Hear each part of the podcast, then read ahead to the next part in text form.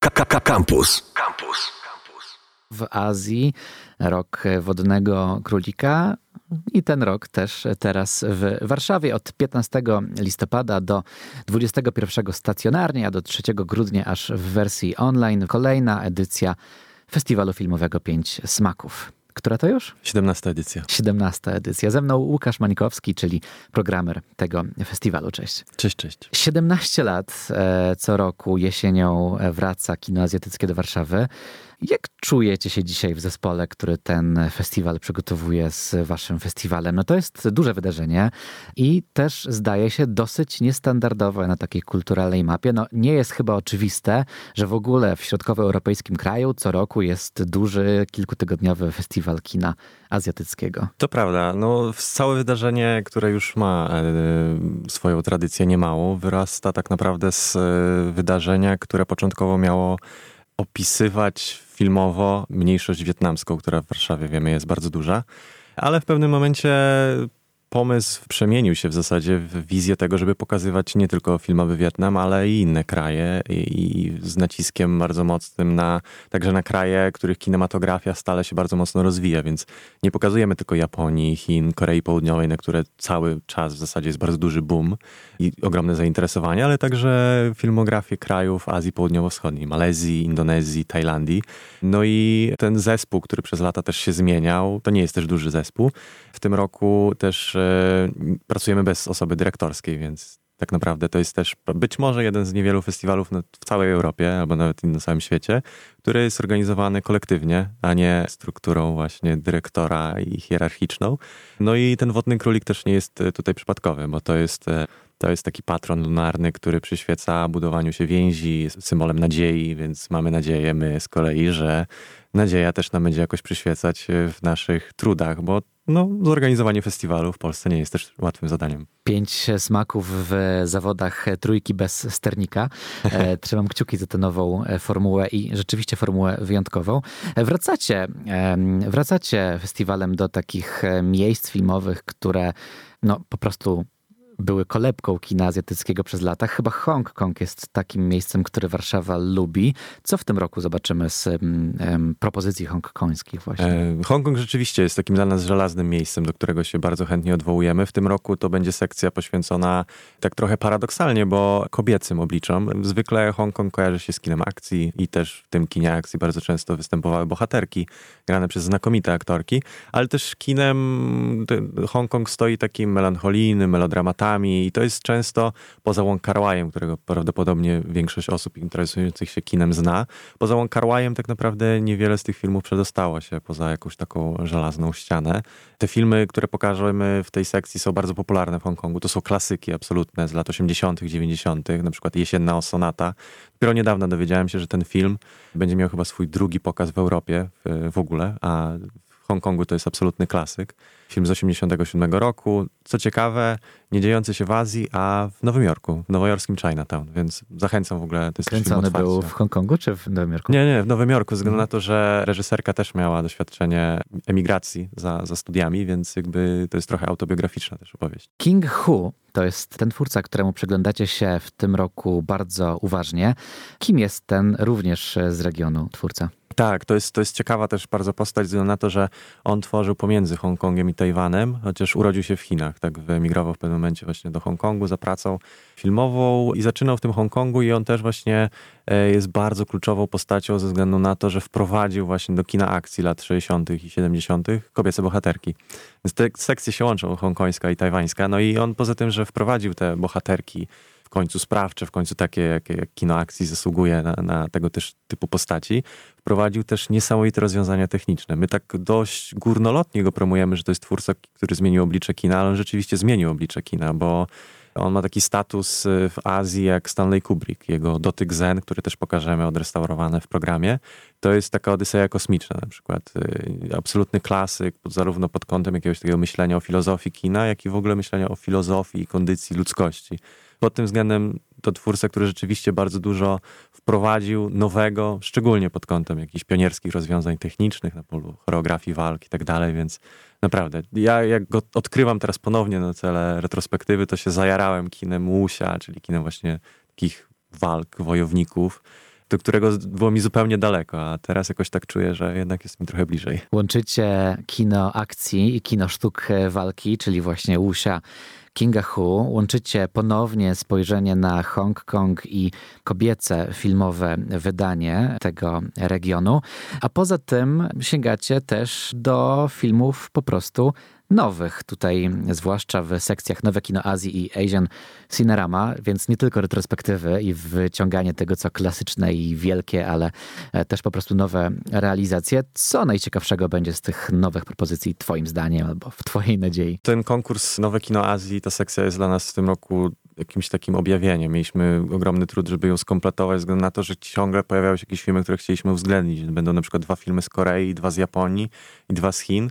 Do tego bardzo wielu gości, między innymi właśnie osoba z Japonii, dwie osoby z Korei, jedna osoba z Malezji, jedna osoba z Indonezji, więc w szczególności myślę, że dla osób, które są w Warszawie, będzie to ciekawe zderzyć się z tymi filmami i później móc zderzyć się z tymi historiami, które stoją za, za tymi filmami z, z gośćmi. I szczególnie tutaj polecam na przykład taki film Bracia, Abank Adik, film malezyjski, taki zupełnie niepozorny można by stwierdzić, bo takie kino społeczne, których wydaje się może było już bardzo wiele, a tutaj historia, która naprawdę chwyta za serca i film nagrodzony wieloma, wieloma nagrodami na całym świecie, objeździł festiwale, więc jestem ciekaw też, jak nasza widownia się zmierzy z tym filmem.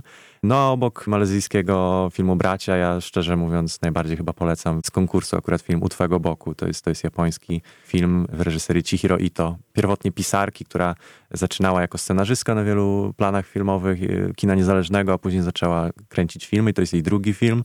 No i ona też będzie w Warszawie i opowie o tym wszystkim, a tworzy kino zupełnie dla mnie fascynujące i zjawiskowe. To jest jak połączyć Hamaguchiego, który zdobywa niedawno Oscara z jakąś taką poetyką kina Apichaponga Werasa Takula, którego wiem też, że lubisz.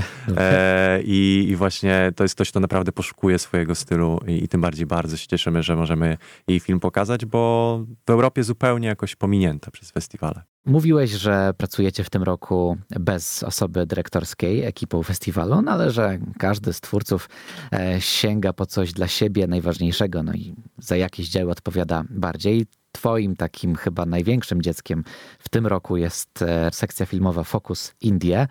Czym jest dzisiaj kino indyjskie?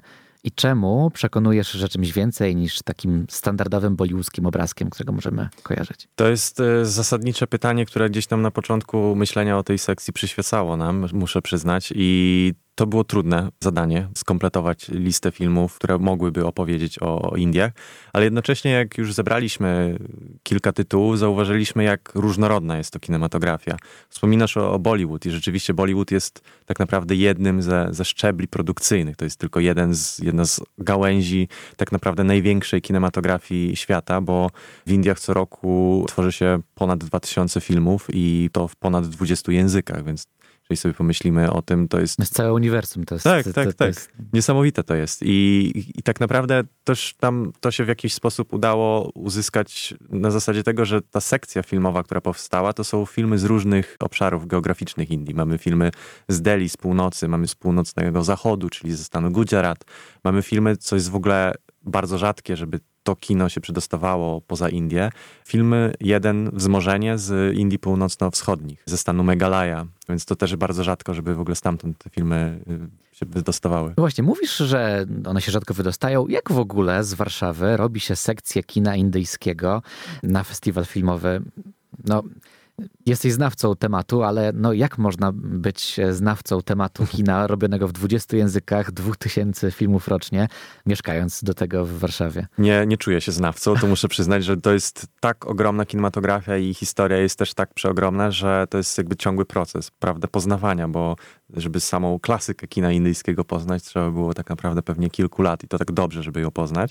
A z drugiej strony, no mam wielu też znajomych, przyjaciół, którzy pracują czy jako krytycy, czy jako kuratorzy, którzy są z Indii. No i pochodzą z konkretnego regionu. To też jest ważne, że jakby osoba z danego regionu pewnie też ma to spojrzenie zawężone do, do konkretnego regionu, ale rzeczywiście w tej całej podróży, bo ten proces tworzenia sekcji był swoistą podróżą poprzez różne porządki, różne obszary, różne jakieś tradycje przede wszystkim. Ale myślę, że bez tej pomocy tych osób bardzo, bardzo trudno by to było zrobić. No i też e, wspierają nas tak naprawdę osoby na przykład z warszawskiej orientalistyki, które specjalizują się też w kinie indyjskim. To też jest bardzo, bardzo fajne, a, a przy tym są książki. I to jest, to jest research, to jest praca też okupiona ogromnym researchem. No i ja jestem z wykształcenia na przykład japonistą i, i dla mnie Japonia zawsze była tym obszarem, którym się zajmowałem pierwotnie. A tutaj jednak musiałem też wejść w ten obszar. No, to był proces, to był proces, ale bardzo ciekawy. No, ale chyba już e, wchodzisz w to kino indyjskie od jakiegoś czasu. Wiem też, że maczałeś palce w pokazach indyjskiego kina na festiwalu Nowe Horyzonty. I w ogóle w kinie azjatyckim masz korzenie porządnie zapuszczone. E, Łukasz, co zobaczymy w ramach tej sekcji Focus Indie? Przy tej całej współpracy Wodny Królik znowu patronuje. Co udało się przywieźć? Ja tak szczerze mówiąc jestem najbardziej dumny z tego, że mamy bardzo duży przekrój przez właśnie kino w ogóle rozumiane pod kątem jakby przemysłu filmowego. Mamy kino niezależne, na przykład taki quasi dokument, który opowiada o mniejszości muzułmańskiej w stanie Gujarat. I to jest film, który jest zapisem codzienności, ale to jest też film, który jest wyzbyty z tego, co zwykle przedstawiają filmy o muzułmanach w Indii, czyli, czyli nie ma tam przemocy, nie ma tam rejestru jakichś sensacji, tylko codzienność. Fascynujący zapis właśnie codzienności.